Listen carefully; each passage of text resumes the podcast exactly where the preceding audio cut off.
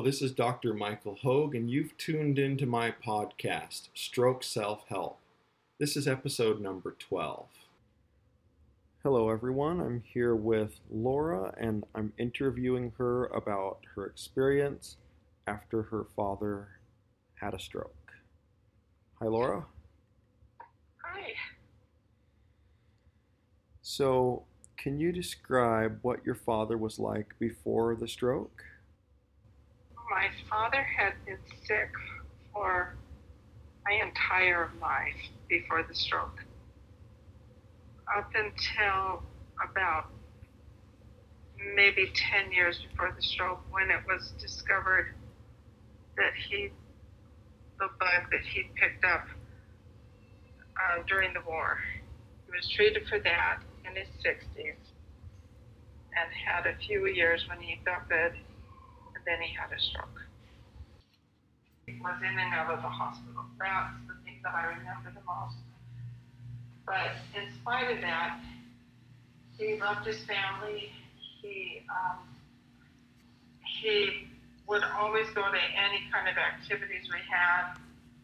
He was a person that believed in nutrition is very careful to provide us the best nutrition. Think that he thought his number one achievement in life is that his kids had food to eat. Um, very dedicated to us. He did have a temper, but he was a person who really could be depended on and tried his best. Although, of course, being in the hospital constantly made that a little difficult. Can you describe what he was like after the stroke? It was pretty awful. Um, he he wasn't really himself. He was pretty much confined to a wheelchair. He was always very inventive and smart, and he kind of did himself a disservice. He figured out the most efficient way to get from his chair to the table, and and thus deprived himself of the opposition and the exercise he would have got had he not been so efficient in in figuring all that out. But he had he had figured it out pretty carefully. But he just he wasn't himself. For the sake of the listeners, he wasn't very conversational. He was pretty tired, pretty lethargic. That's true. Yeah. And he came to live with you how long after the stroke? 12 years. 12 years after the stroke. And can you describe the circumstances that led to that? My mother had been taking care of him during those 12 years, and she just exceeded her ability. And actually, um, we had been begging him to come live with us but he wanted to stay in his own home, as so many people do.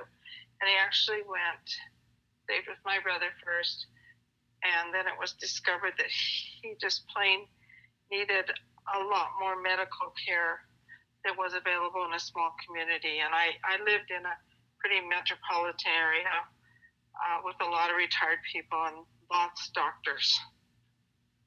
When he first moved to you, in addition to seeing all the doctors, did you try to help him overcome some of his challenges? Oh, yes. In fact, I felt really good about it. I took him to many really good doctors, both medical, MD, and naturopathic, and got a lot of um, really good advice and help it turned out he'd been misdiagnosed. They had thought he had, um, was it cerebral palsy or one of those, and he didn't. And it turned out that he had celiac disease really, really bad, and that had not been diagnosed. And I was really thrilled with the care. I mean, he'd been sick my whole life. I had plenty of time to think about what he might need and I was busy doing all the things that the doctors told me to do. We got rid of all the gluten. We followed uh, their advice, and yes, I noticed a big improvement. I was I was thrilled with the improvement that he had made. Of course, he was still half paralyzed, not able to get around. Those kind of things did not change, but but yes, I I felt like he was definitely better. The things that you did helped him so that he looked and felt healthier. Is that what you're saying? Yes, I was really quite pleased with the improvements that he had made. Um, and I wasn't really expecting that more could be done. Okay. Now, this must have been an incredibly stressful ordeal for you. How did you handle all this extra responsibility and the stress of it? Actually, I thought I did pretty good, although perhaps you have a different perspective than that. I had discovered a lot about what his health problems were. I was busy taking care of them. I felt like he was getting much better care and that he was in a position where if something terrible happened, we had access to resources. Of course, it was exhausting physically and emotionally, but I, I really felt good about what I was doing and thought I was doing a good job. Absolutely. And at the same time, you were working a full time, high responsibility job, and that really impacted you, didn't it? Yeah, it did. Actually, a lot more than I realized. It probably took more out of me than I could afford to give. Yeah. But I don't regret doing it. It was the right thing to do. A labor of love. Yes. And you mentioned that you just didn't expect that there was anything more that could be done to get him any better. And so when I came No. into the picture, what was your expectation? I was cautiously optimistic that you could make some minor improvements, but I wasn't expecting more than that. It had been so long 12 years, and I just wasn't expecting that a whole lot could be done. But the first thing you did, if you will recall, is you had your little red and white tape. You worked on it for like about five minutes, and he was able to move that paralyzed arm. And mom and I both are just like, wow, I can't believe it. And you got, you said, oh, that's nothing. The trick is keeping him like that all the time. But you did eventually get him to where he could use the arm. So that was pretty cool. Regarding your your experience while I was working with him, what did you like the best?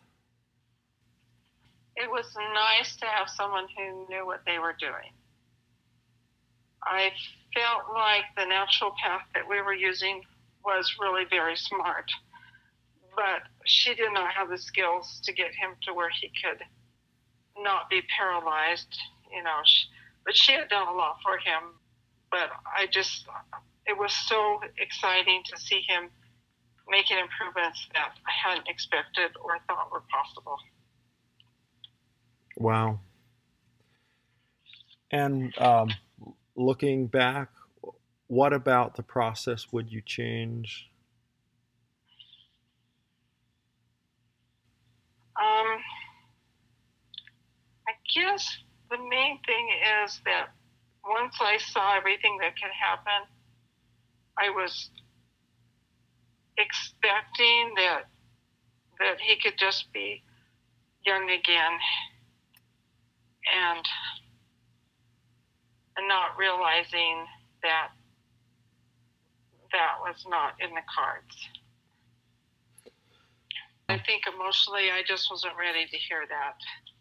We'd made so many miraculous improvements. I just thought that everything could be done. And that turned out not to be the case. Yes, and I'm so glad you brought that up too because it's probably the most common I have to deal with when I'm working with people. They see things happening and then they just don't know where their expectations should really be.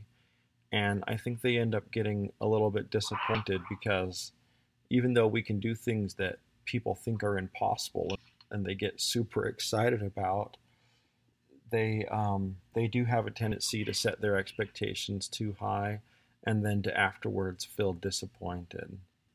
We can't do everything. We can't we can't change the course of nature, and we don't know everything. We don't know everything that we could know. There's limitations to the process. Do you have any advice for someone else experiencing the same kind of situation that you went through? I would say the number one thing I did right is to get information on every possible physical problem that the person has instead of just saying, oh, they're old. It's true that not everything can be treated as we just said.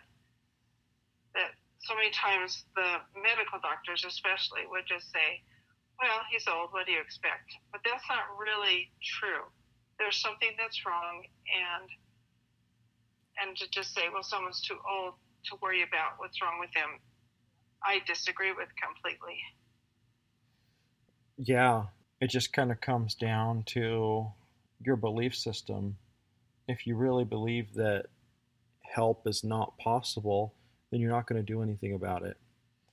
But we've been able to demonstrate that things can be done, that maybe others thought were not possible. And um, because of that, we, we take action where others would remain still. Yes, I can't do anything because I'm only allowed seven minutes with this patient, but they don't realize there's other people that can.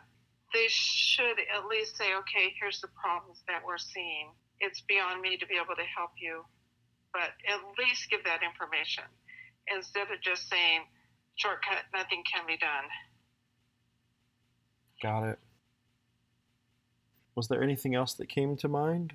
Well, he wasn't able to 100% of the time be able to walk and move, but you got him to where he was doing that a great deal of the time.